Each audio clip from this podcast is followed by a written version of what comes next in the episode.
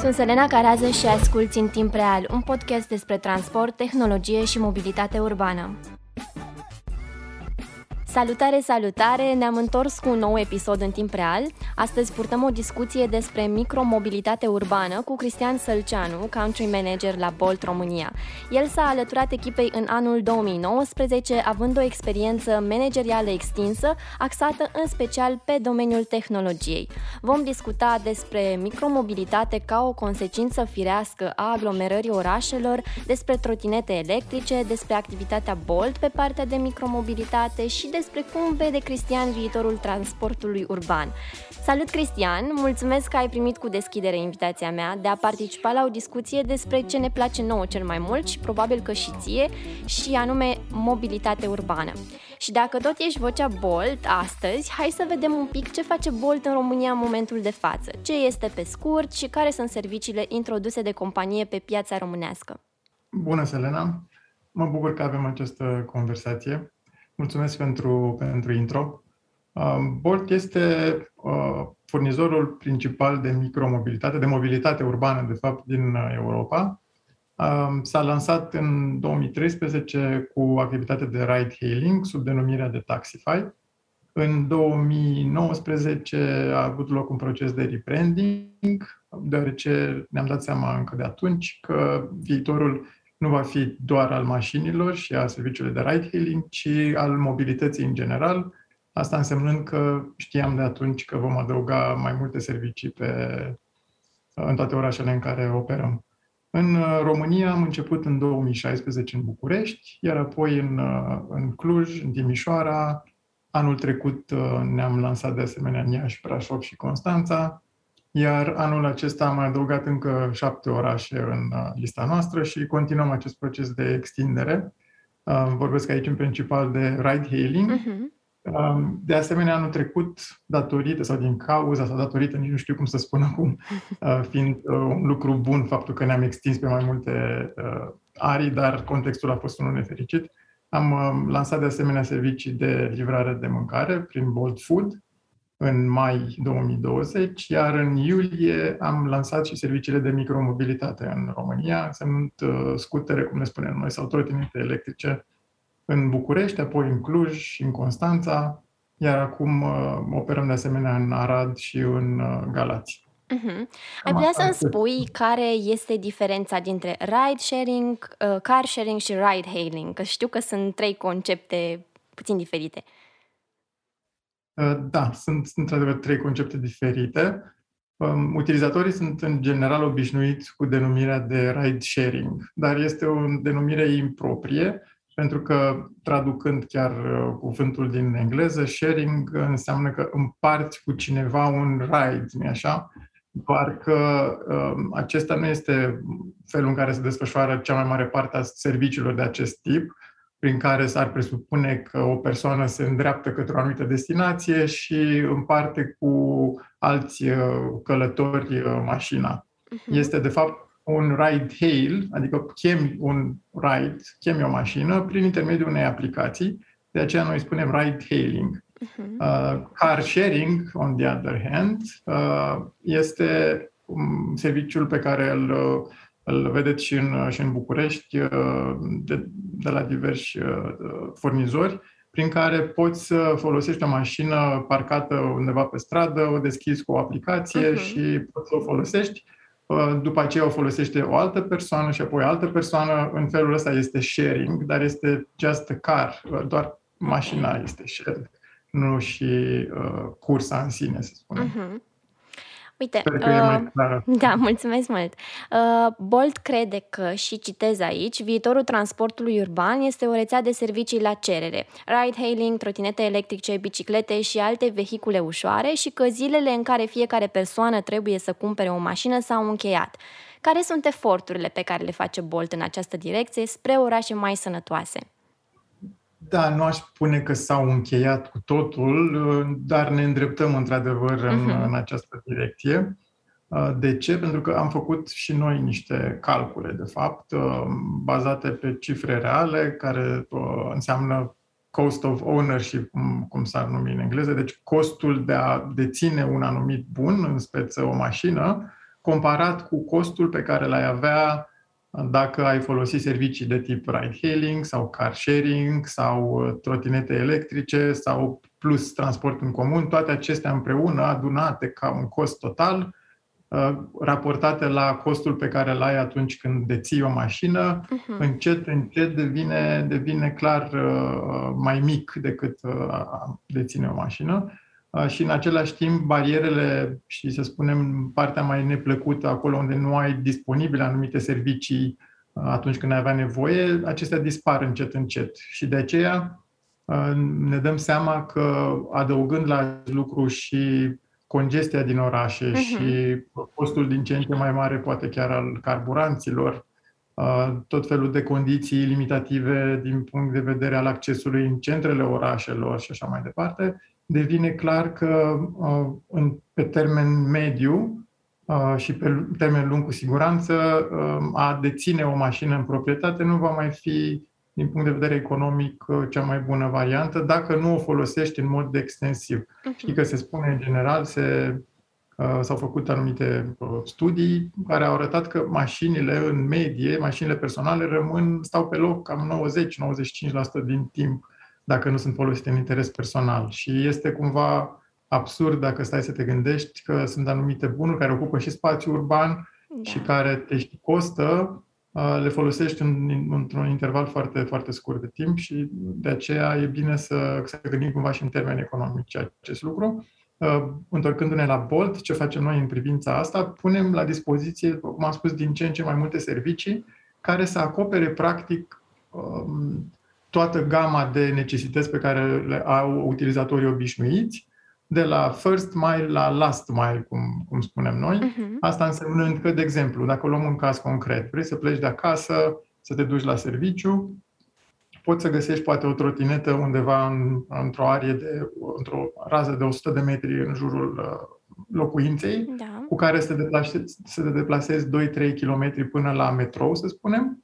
Uh, mergi cu metroul până aproape de uh, locul de muncă, acolo mai iei încă o trotinetă pentru ultimul kilometru, să spunem, sau un alt use case. Uh, poți să chemi o mașină pentru că ai de uh, dus anumite lucruri care sunt mai grele și atunci mm-hmm. chemi o mașină prin ride hailing și te duci din punctul A în punctul B Uh, mai departe, dacă vrei, de exemplu, să ieși din orașe, pentru că aici era, să spunem, ultima parte pe care nu o acopeream, da. Uh, ai posibilitatea de a folosi servicii de tip car sharing, iar Bolt uh, va include, sau a început deja să includă în Estonia pentru început, dar probabil că și în, în viitor și în alte țări, serviciul Bolt Drive, care înseamnă exact acest lucru. Mașini care sunt la dispoziția utilizatorilor pentru închiriere pe perioade de timp determinate uh, și cu plata pe minut, pe zi, uh-huh. pe săptămână și așa mai departe. Deci, pain point-ul, să-i spunem, uh, principal, care era lipsa disponibilității unor alternative uh, în anumite momente, începe să dispară, să nu mai existe decât în anumite cazuri foarte reduse care pot fi uh, compensate plătind, să spunem, un extra pentru un anumit tip de serviciu mai de nișă. Uh-huh. Dar astfel, cam toate use case-urile obișnuite pentru utilizatorii normali uh, vor fi acoperite cu servicii pe care le, le oferim deja. Uh-huh. Cum își propune Bolt să devină cel mai important provider de micromobilitate din Europa?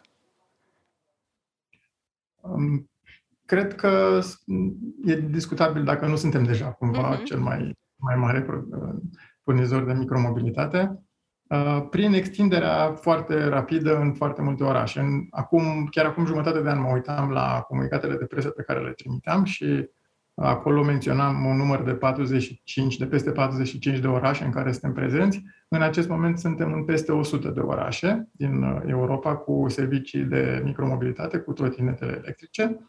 Um, o mare parte din investițiile pe care le-am uh, Uh, atras în ultima perioadă este dedicată pentru, pentru aceste servicii. Vorbim de peste 100 de milioane de euro, sunt comunicate publice pe care le puteți găsi, cred că, în presă. Și vorbim de câteva, uh, de peste 100 de mii de trotinete electrice pe care le, le uh, distribuim în orașele în care suntem prezenți. Anul acesta și anul viitor vom continua cu planul de expansiune.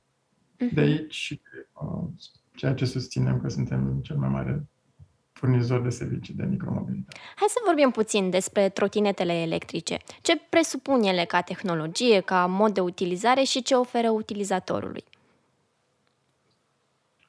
Trotinetele electrice sunt foarte, foarte comune, să spunem, în București, mai puțin în celelalte orașe din țară. Uh-huh. Poate de aici anumite fricțiuni, să spunem, despre care poate vorbim puțin mai târziu. Um, trotinetele electrice folosite de Bolt sunt uh, unele cu un design propriu, sunt realizate de inginerii noștri, uh, specificațiile sunt făcute de noi și uh, producătorul le realizează conform acestor specificații. Uh, ele sunt uh, făcute în așa fel încât să uh, se plieze foarte bine pe specificul acestei activități. Dacă comparăm trotinetele noastre cu cele pe care le puteți cumpăra de pe un, de oriunde, de la oricare uh-huh. alt producător, veți vedea niște diferențe care țin în special de cât de rezistente sunt, să spunem, sau cât de bine sunt adaptate de ele, ele de fapt, la uh, niște condiții de, destul de dificile, să spunem, de utilizare de către utilizatori diferiți, uh, utilizatori care poate, pentru că nu sunt proprietarii lor, nu au atât de mare grijă, și așa mai departe. Și atunci asta este unul din criteriile pe care le-am avut în, în vedere. Apoi um, avem în vedere din nou parte de sustenabilitate foarte mult. Uh, trotinetele noastre sunt realizate din materiale uh, regenerabile în mare parte, peste 90% din materialele din trotinete se pot refolosi. Um, ele sunt foarte rezistente și în felul acesta Uh, nu trebuie să fie schimbate după un sezon, să spunem, așa cum se întâmpla acum câțiva ani uh, uh, cu mai toate trotinetele și așa cum încă se întâmplă cu anumiți producători sau anumiți furnizori. Asta în așa fel încât să nu fie nevoie să se arunce sau chiar să se recicleze materialele după fiecare an. Deci trotinetele noastre sunt făcute astfel încât să reziste la 10.000 de, de cicluri de folosire, să spunem, dar undeva poate chiar până la 3-5 ani de zile. Asta înseamnă că mm, deșeurile, să spunem, uh, sunt, sunt, foarte, sunt foarte puține și se generează odată la câțiva ani față de ceea ce se întâmplă până acum. Uh-huh. Uite, eu recunosc că n-am condus niciodată o trotinetă electrică, am asociat-o cu rolele și n-am amintiri plăcute cu mersul pe role. Uh, poate conduce oricine o trotinetă electrică sau necesită o, o anumită condiție fizică, abilitate, că pare așa a fi făcute mai mult pentru publicul tânăr. Păi, hai să spun, să dau un alt exemplu de persoană care n-a folosit niciodată până uh, de curând. Uh, eu sunt acela. Prima dată când am urcat pe o trotinetă electrică a fost anul trecut, cred că chiar pe vremea asta ne pregăteam să lansăm uh, serviciul în București și am mers prima dată, primii metri pe o trotinetă în, în apropierea depozitului unde este, se desfășoară activitatea noastră de întreținere. Și a fost chiar foarte ușor, mult mai, mult mai ușor decât mă așteptam. Nici eu nu sunt un utilizator de role, decât foarte, foarte puțin și neexperimentat uh-huh. și nu plac neapărat. În schimb, trotinetele sunt cu totul și cu totul altceva.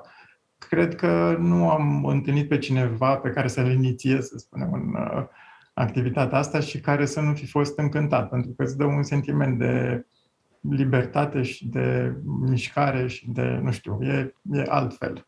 Și eu chiar nu sunt utilizator nici de biciclete, apropo. Deci chiar dacă e un utilizator tipic neinițiat în activitatea asta, eu eram acela și pot să-ți garantez că e foarte ușor și chiar foarte interesant, cu, evident, cu uh, grija pe care trebuie să o ai uh, atunci când faci o activitate nouă cu un dispozitiv care poate atinge o viteză destul de mare, deși el e limitat la 25 de km conform legislației. Uh-huh. Promit atunci că data viitoare, când găsesc o trotinetă electrică, voi încerca și îți uh, voi spune cum a fost. Uh, ce se întâmplă cu trotinetele electrice iarna, de exemplu? Se poate conduce și pe timp de iarnă? Uh, da, noi nu avem, um, să spunem, o perioadă limitată în care operăm această flotă de trotinete. Depinde exclusiv de, de vreme. Asta înseamnă că operăm de fapt 365 de zile din an, atunci când uh, se anunță vreme proastă și uh, se anunță mai ales, evident, în timpul sezonului rece, ninsori, uh, viscole și așa mai departe, atunci uh, trotinetele pot fi depozitate, după cum îți spuneam mai devreme, uh-huh. avem anumite depozite în care sunt uh, sunt plasate acestea atunci când trebuie întreținute sau când sunt încărcate. Și deci ele sunt retrase acolo atunci când este cazul, dar în mare parte a timpului ele sunt pe stradă, în funcție, evident, și de numărul de curse care se realizează, E o activitate dinamică, putem să scoatem mai multe sau mai puține pe stradă în funcție de utilizare, astfel încât uh, ele să fie disponibile cât mai aproape de utilizatori. Evident că uh, inclusiv în aplicație, dacă te vei uita când vei dori să folosești uh, aplicația și trotinetele, există, un, există anumite, să spunem, sfaturi pe care le dăm utilizatorilor, inclusiv referitor la folosirea lor pe uh, un teren ud sau umed. Uh-huh. Pentru că acolo, evident, este riscul cel mai mare de a aluneca. Deci nu le recomandăm uh, clienților noștri să le folosească dacă asfaltul nu este, nu este în condiții uscate. Ok. Deci ele prind 25 de km la oră sau prind mai mult și atât este legal? Adică care sunt restricțiile de circulație? Există o limitare legală în România la 25 de km pe uh-huh. oră. De aceea ele sunt limitate uh, software, să spunem, la 25 de km pe oră și această limitare nu se poate ridica de către uh, utilizatori. Uh-huh. Ele ar putea fi, evident, tehnic și uh, să, ele ar putea să atingă o viteză mai mare, dar uh, uh, nu, nu are rost să fie uh, implementată aceasta pentru, pentru România, ce puțin. Pe stradă veți vedea probabil și anumiți uh, utilizatori de trotinete, altfel de trotinete, care merg cu viteze mult mai mhm. mari. Chiar cred că am văzut și cu 50-60 de km pe oră. Nu e tocmai recomandabil din punctul meu de vedere și, de asemenea, sunt multe cazuri uh, în care o astfel de viteză poate duce la situații destul de neplăcute. Ați avut parte de astfel de cazuri neplăcute cu trotinetele Bolt? În privința, mă refeream mai ales la cei care au trotinete uh, pregătite mhm, special, uh-huh, să spun, uh, care uh, ating viteze mai mari. Uh, la noi, legislația, după cum spuneam, uh, obligă la două lucruri cel puțin. Unu, limitarea aceasta a vitezei, okay. deci nu pot să meargă cu mai mult de 25 de km pe oră și doi, uh, ele nu pot fi folosite pe trotuar. Uh-huh. Evident însă că uh, utilizatorii uh, pot face și lucruri pe care noi nu le permitem, să spunem, pentru că nu ai cum tehnic vorbind să limitezi uh, utilizarea lor pe o arie foarte îngustă. Adică uh-huh. noi limităm folosirea lor în anumite zone unde ele nu au, uh, nu au drept de acces, în parcuri, să spunem, în anumite zone uh, unde sunt cerute de autoritățile locale și așa mai departe.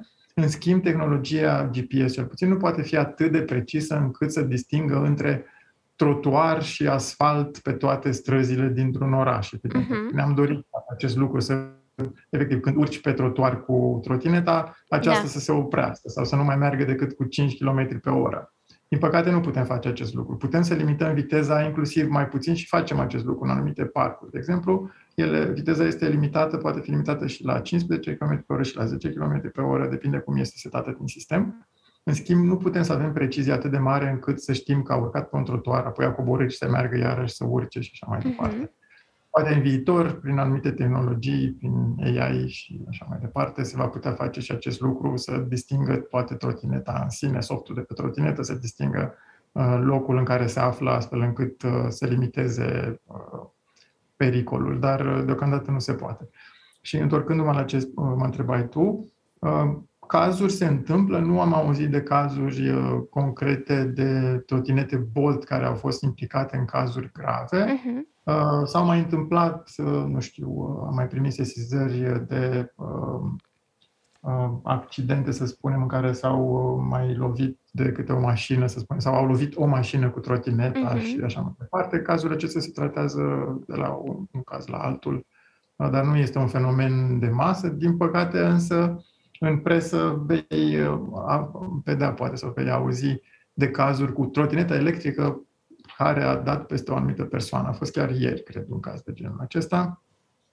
Uh, și pare cumva un, un lucru extraordinar și nemai întâlnit, dar mie mi-aduce aminte cumva de ce se întâmpla acum mai bine de 100 de ani când au apărut automobilele în orașe uh-huh. și unde era o știre, uh, un automobil mergând cu 15 km pe oră a făcut nu știu ce.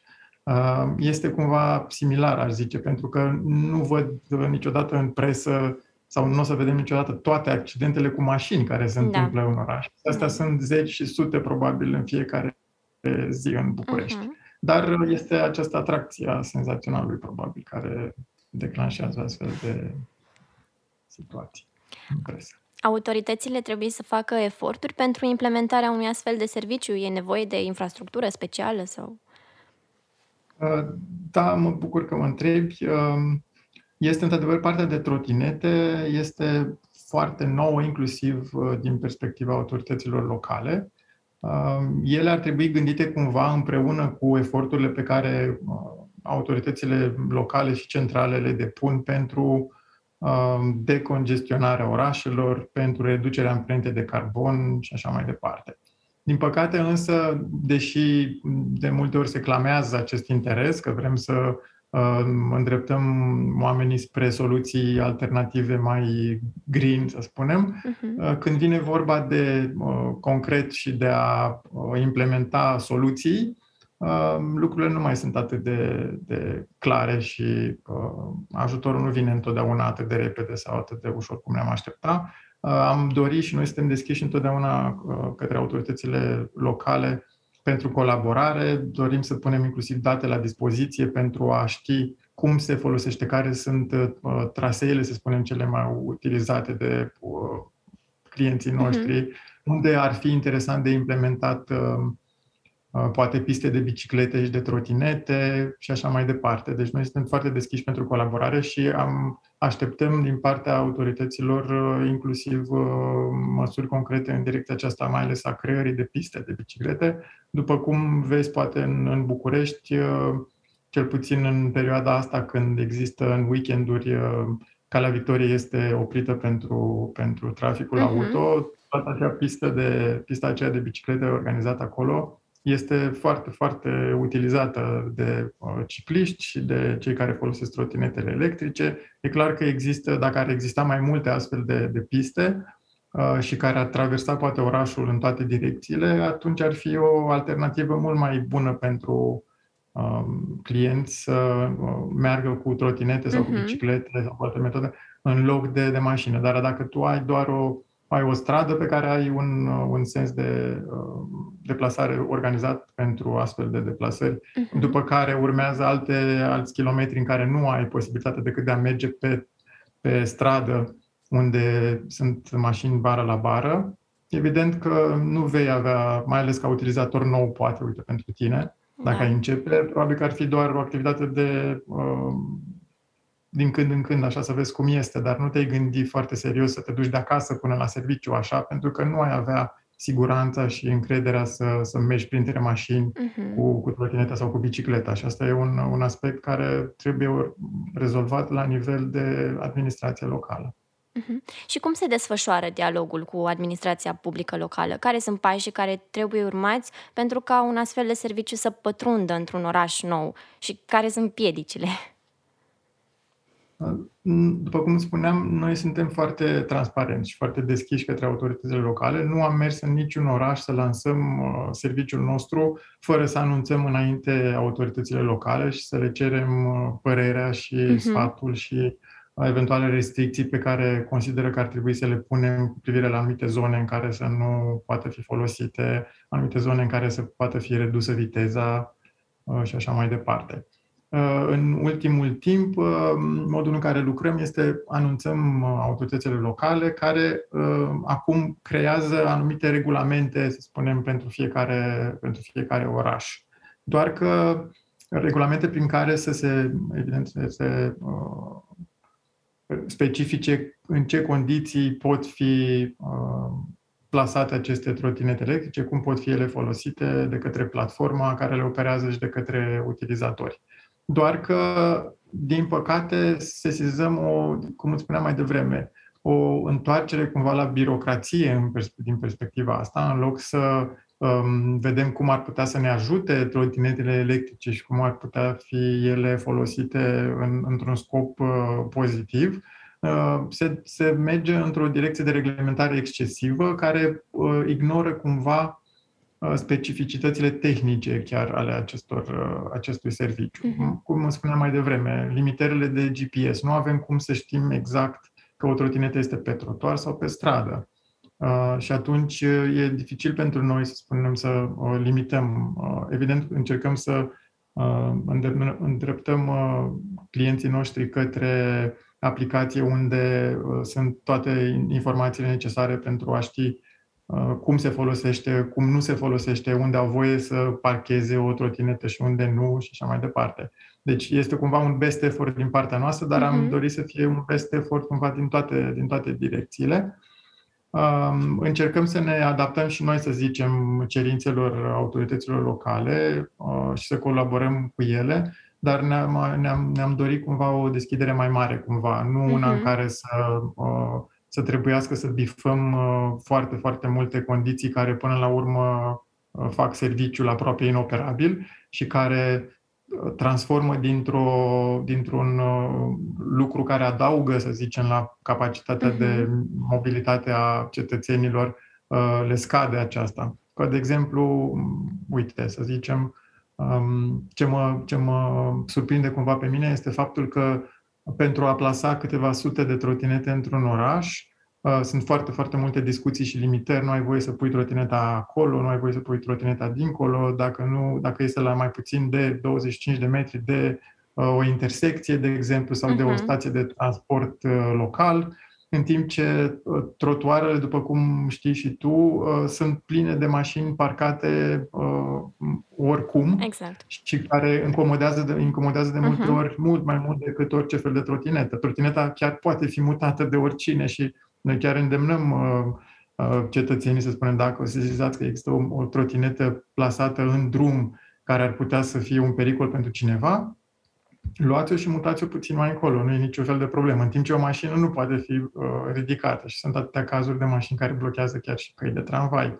Uh, după aceea, um, limitarea aceasta la un anumit număr de metri de stațiile de uh, transport local, o înțeleg atunci când, dacă ai bloca stația de transport. În schimb, acesta este chiar use case-ul obișnuit. Mergi uh-huh. cu un mhm. autobuz, să spunem, până un anumit punct și de acolo, pentru că mai ai încă 2-300 de metri de mers pe jos, poți să iei o trotinetă. Deci ele ar trebui văzute cumva în tandem. Mai putea chiar uh-huh. să mhm. te gândești, uh, așa cum am văzut, de exemplu, în sectorul 6, Uh, primăria a început să organizeze niște rasteluri pentru biciclete chiar lângă stațiile de metrou. Cam asta ar fi ideea și cu transportul local uh, pentru, și cu trotinetele, să ai chiar în stația de autobuz sau stația de metrou un spațiu dedicat pentru parcarea trotinetelor. Exact, să deci, ai uh, toate aceste alternative conectate ca tu să-ți faci cel mai eficient traseu până la locul la care vrei să ajungi. Cred că ăsta e mm. idealul pentru viitor. Uh, dar din partea publicului, uh, simți că există cerere, deschidere? Cum este privit serviciul de închiriere de trotinete în România de către public? Um, în general mă oferă să, să generalizez, uh-huh. pentru că, da, eu pot să spun că este privit uh, foarte bine și uh, putem să avem și dovada asta prin creșterea numărului de Uh, curse pe care le fac uh, clienții noștri și, în consecință, creșterea numărului de trotinete pe care noi le plasăm pe stradă. Chiar de curând, uh, chiar astăzi, cred că anunțăm creșterea, dublarea numărului de trotinete din București și extinderea zonei de acoperire. Deci putem să, pot să uh, invoc argumentul ăsta, dar evident că există și o altă parte a publicului, la fel ca în orice alt domeniu, să spunem, care are anumite probleme și pe care le înțelegem. Sunt persoane Uh, care sunt deranjate la un moment dat poate de unul dintre utilizatori care încalcă anumite reguli și merge cu viteză pe trotuar uh-huh. sau o persoană care s-a lovit de o trotinetă plasată cumva mai puțin fericit sau parcată mai puțin uh, bine de către unul dintre utilizatori. Dar acestea sunt cazuri punctuale și care, cum spuneam, dacă ar fi să ne luăm doar după astfel de situații, ar trebui să desfințăm cam orice fel de serviciu pe care l-am, l-am putea mhm. presta de pe oricine. În general, trotinetele sunt privite, evident, cu foarte mare încântare, mai ales de publicul tânăr, e adevărat, uh-huh. pentru că e o activitate și fizică, într-un fel, deși dacă o să încep să o folosești, o să vezi că nu este atât de, de dificil. Uh, e doar la început, pare cumva dar este foarte ușor chiar pentru oricine și chiar la orice vârstă, aș putea să spun. Uh-huh. E, e un domeniu nou, este un serviciu și un, un, o activitate care poate părea cumva limitată doar la o anumită categorie de public, dar nu este chiar, chiar așa. Haideți să vorbim puțin despre beneficiile care se văd în orașele în care există Bolt, atât pe partea de micromobilitate cât și pe partea de ride-hailing. Dacă se văd, de exemplu, efecte asupra descongestionării traficului. Da, s-au făcut, am făcut niște, niște studii în orașe, nu în România, dar știu că în, în Estonia, cred, în care, în momentul în care am venit și cu servicii de micromobilitate, deci cu trotinetele electrice, uh-huh o mare parte dintre utilizatori, undeva la câteva zeci de procente dintre utilizatori, au început să folosească și astfel de servicii și s-a redus numărul de uh, curse pe distanțe scurte, să spunem, cu un procent semnificativ. Din nou, câteva zeci de procente, n-aș putea mhm. să spun exact cât, dar s-a, s-a, s-a observat lucrul ăsta și asta e chiar ce spuneam, uh, scopul pentru care vrem să folosim, să oferim aceste servicii. Pentru că uh, dacă ai de mers 2-3 kilometri, până vine o mașină să te ia de acasă, să te unde ești și să te ducă acolo, uh, există o anumită, și o anumită durată și un anumit nivel de poluare, dacă vrei, care poate fi evitat foarte ușor folosind o trotinetă electrică. Iar Bolt are planul, uh, planul verde, așa spunem noi, uh-huh. prin care încercăm să contribuim la decarbonizare, uh, decarbonizarea planetei în, în câteva moduri. Unul dintre ele este prin încurajarea și facilitarea folosirii de vehicule electrice pe cât, pe cât posibil, uh-huh. apoi uh, prin um, um, compensarea amprentei de carbon pe care o lasă vehiculele noastre. Avem anumite uh, proiecte pe care le susținem pentru a face acest lucru și chiar prin uh, reducerea pe cât posibil a amprentei de carbon a birourilor și depozitelor noastre, folosind surse uh-huh. regenerabile atât cât este posibil. Mhm. Din punct de vedere al trendurilor pe partea de micromobilitate, ce se vede în uh, alte orașe din afară? Din punct de vedere al trendurilor, cred că um, din ce în ce mai puțină lume, cum spuneam mai la început, uh, va mai cumpăra mașini personale și se vor îndrepta din ce în ce mai mulți către soluții uh, din acestea mai mult sau mai puțin shared. Uh-huh. De asemenea, există un, un trend incipient, aș zice, de dezvoltare urbană sustenabilă. Nu știu dacă ai auzit despre uh, Paris ca oraș uh, uh de 15 minute sau alte orașe uh-huh, de 15 uh-huh. minute, în care uh, cumva orașele ar putea fi organizate pe clustere, să le zicem, în care ai avea în, 15 minute, în o rază de 15 minute de mers pe jos în jurul tău, ai putea să ai acces la absolut tot ce ai nevoie de la locuri de muncă, la școli și magazine și distracții și așa mai departe. Uh-huh. Și în felul acesta, practic, oamenii să nu mai aibă nevoie să meargă Străbată, cu mașina. Exact. Uh-huh. Și există chiar și niște experimente, chiar și niște orașe experimentale, știu, de un Arabia Saudită, um, unde vor să, să facă un oraș de la zero crescut pe principiul acesta că toate să fie niște clustere unul după altul de câte 15 minute.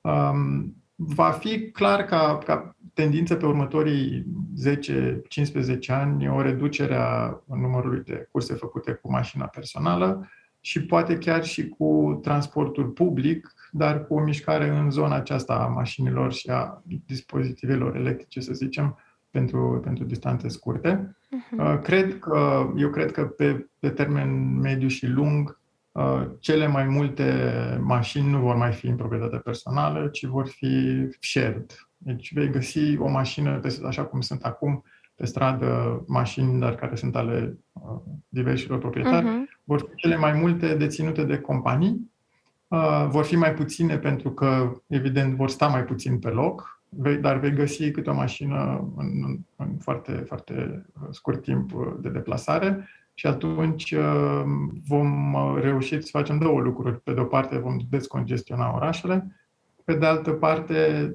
mișcarea aceasta spre electric va duce și la o reducere a, poluării uh-huh. care se întâmplă. Uite, eu, de exemplu, am mașina părinților pentru că nu o utilizează de vreo 3 săptămâni și am adus-o în oraș. Eu nu am mașină personală.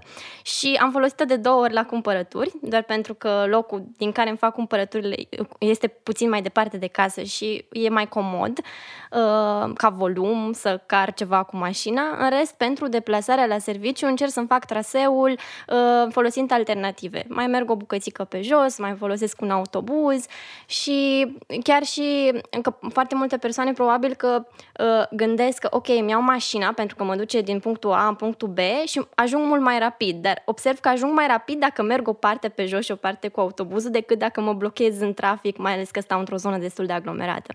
Și uh, chiar citisem niște studii că toți mai, tot mai puțin tineri din mediul urban își dau examenul de conducere și investesc în mașini personale, ceea ce e foarte, foarte fain. Și am observat asta și la prietenii mei. Um, e funny că atunci asta în discuție, pentru că ascultam chiar recent uh, un podcast în care chiar fondatorul companiei noastre, Marcus Vilic, uh, povestește că el nu are permis de conducere pentru că, uh-huh. tocmai pentru că nu a simțit nevoia și mai ales într-o țară cum e Estonia, care este chiar în, uh, mult mai avansată din punctul ăsta de vedere, ai alternative care îți permit să nu ai o astfel de nevoie. Și în privința ta, ai o mașină pe care o folosești, să spunem, da, pentru a merge la cumpărături, uh-huh. dar mhm. chiar și în condițiile astea, dacă stai să te gândești că ai putea să uh, chemi un Bolt, să spunem, ca să um, uh-huh. facem din nou referire la companie, um, nu ar fi o mare problemă să te duci până acolo, să te întorci chiar și cu bagajele respective. Uh, și în alte situații, iarăși, să iei o trotinetă, nu așa, de la, uh, de la metrou până acasă. Uh, deci, cam dacă stai să te gândești, să treci un pic de comoditate pe care toți o avem, evident, uh, exact.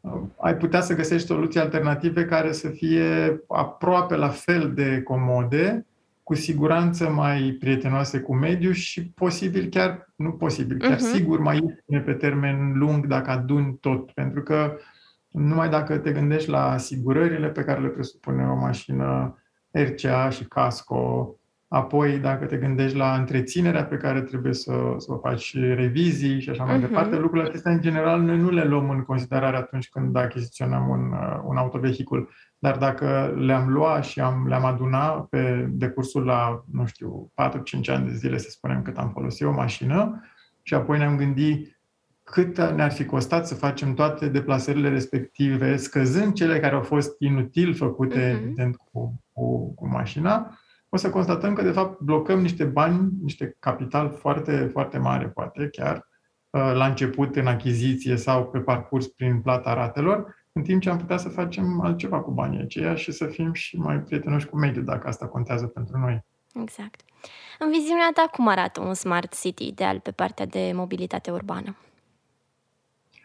Un smart city pentru mine ar fi unul în care să ai uh, aplicații sau o aplicație cel puțin care să-ți înglobeze cumva toate uh, mijloacele de transport și să-ți uh, uh, poate face o planificare inteligentă a deplasărilor. Deci tu să spui, ok, vreau să mă deplasez din punctul A în punctul B, aplicația să-ți dea alternativele Uh, și în același timp, uh, asta deja este aproape că este, este acolo și poți să contezi uh, inclusiv pe Bolt pentru asta, dar și pe alte aplicații care apar din ce în ce mai mult și care înglobează mai mulți furnizori, dar ele nu pot, fi, pot merge doar până la un punct, acela de a-ți oferi alternativele astea. În schimb, foarte important va fi tot partea de infrastructură care ține de, de autoritățile locale. Degeaba ai aceste aplicații inteligente și care pot face rutări și propuneri de trasee și așa mai departe, uh-huh. dacă tu nu ai traseele, cum spuneam mai devreme despre trotinete.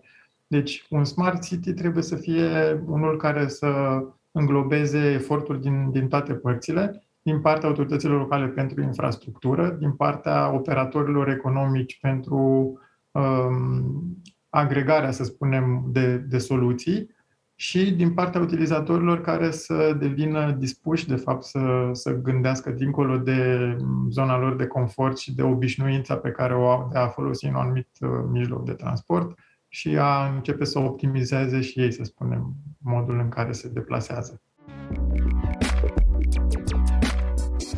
În final, am trei întrebări fulger pentru tine. La una aproape mi-ai răspuns, dar hai să vedem care e răspunsul exact. Prima, mijlocul de transport preferat. Pot să spun cu mașina încă. Ok. Când ai folosit ultima dată o trotinetă electrică? Ieri. Ieri. Și care crezi că este cea mai mare provocare pusă în fața dezvoltării micromobilității în România? Infrastructura. Ok, mulțumesc. Iată că am ajuns la final, Cristian. Dacă ai un gând pentru ascultători sau orice altă completare la discuția de astăzi, acum este momentul. Nu m-am gândit sincer la, la ceva de genul acesta, nici nu-mi place să predic, să spunem, dar uh, singurul gând este să, să ieșim din zona de confort, să ne gândim că uh, apar din ce în ce mai des alternative, nu doar la transport, dar la multe aspecte din, din viața noastră. Lucrurile evoluează foarte repede, dinamica uh, socială și economică este incredibilă și se accelerează, mi se pare, de la un an la altul.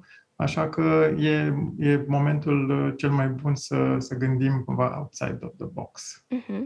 Îți mulțumesc încă o dată pentru participare și pentru că, zic eu, am pus la cale împreună un episod tare interesant și abia aștept trotinetele la Iași.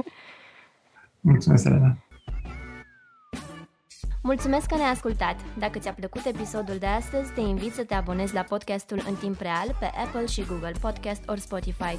Urmează episoade cel puțin la fel de relevante pentru discuții, soluții și perspective asupra mobilității urbane din România. Pe data viitoare!